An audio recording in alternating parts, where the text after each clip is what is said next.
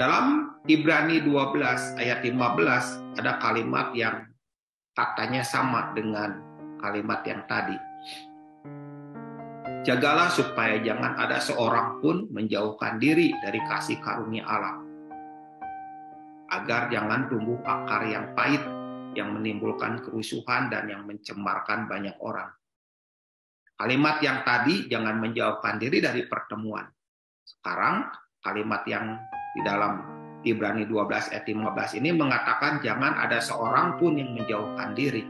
Sama-sama jangan menjauhkan diri yang tadi jangan menjauhkan diri dari komunitas, sekarang jangan menjauhkan diri dari kasih karunia.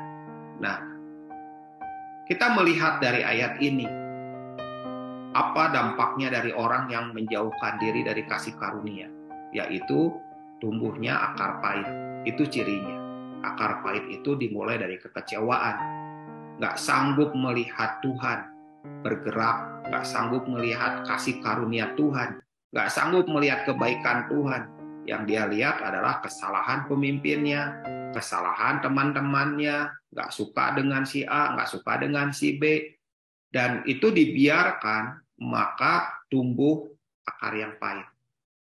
Kalau kita menjaga diri, tidak menjauhkan diri dari kasih karunia, pasti dalam hati kita nggak tumbuh akar pahit.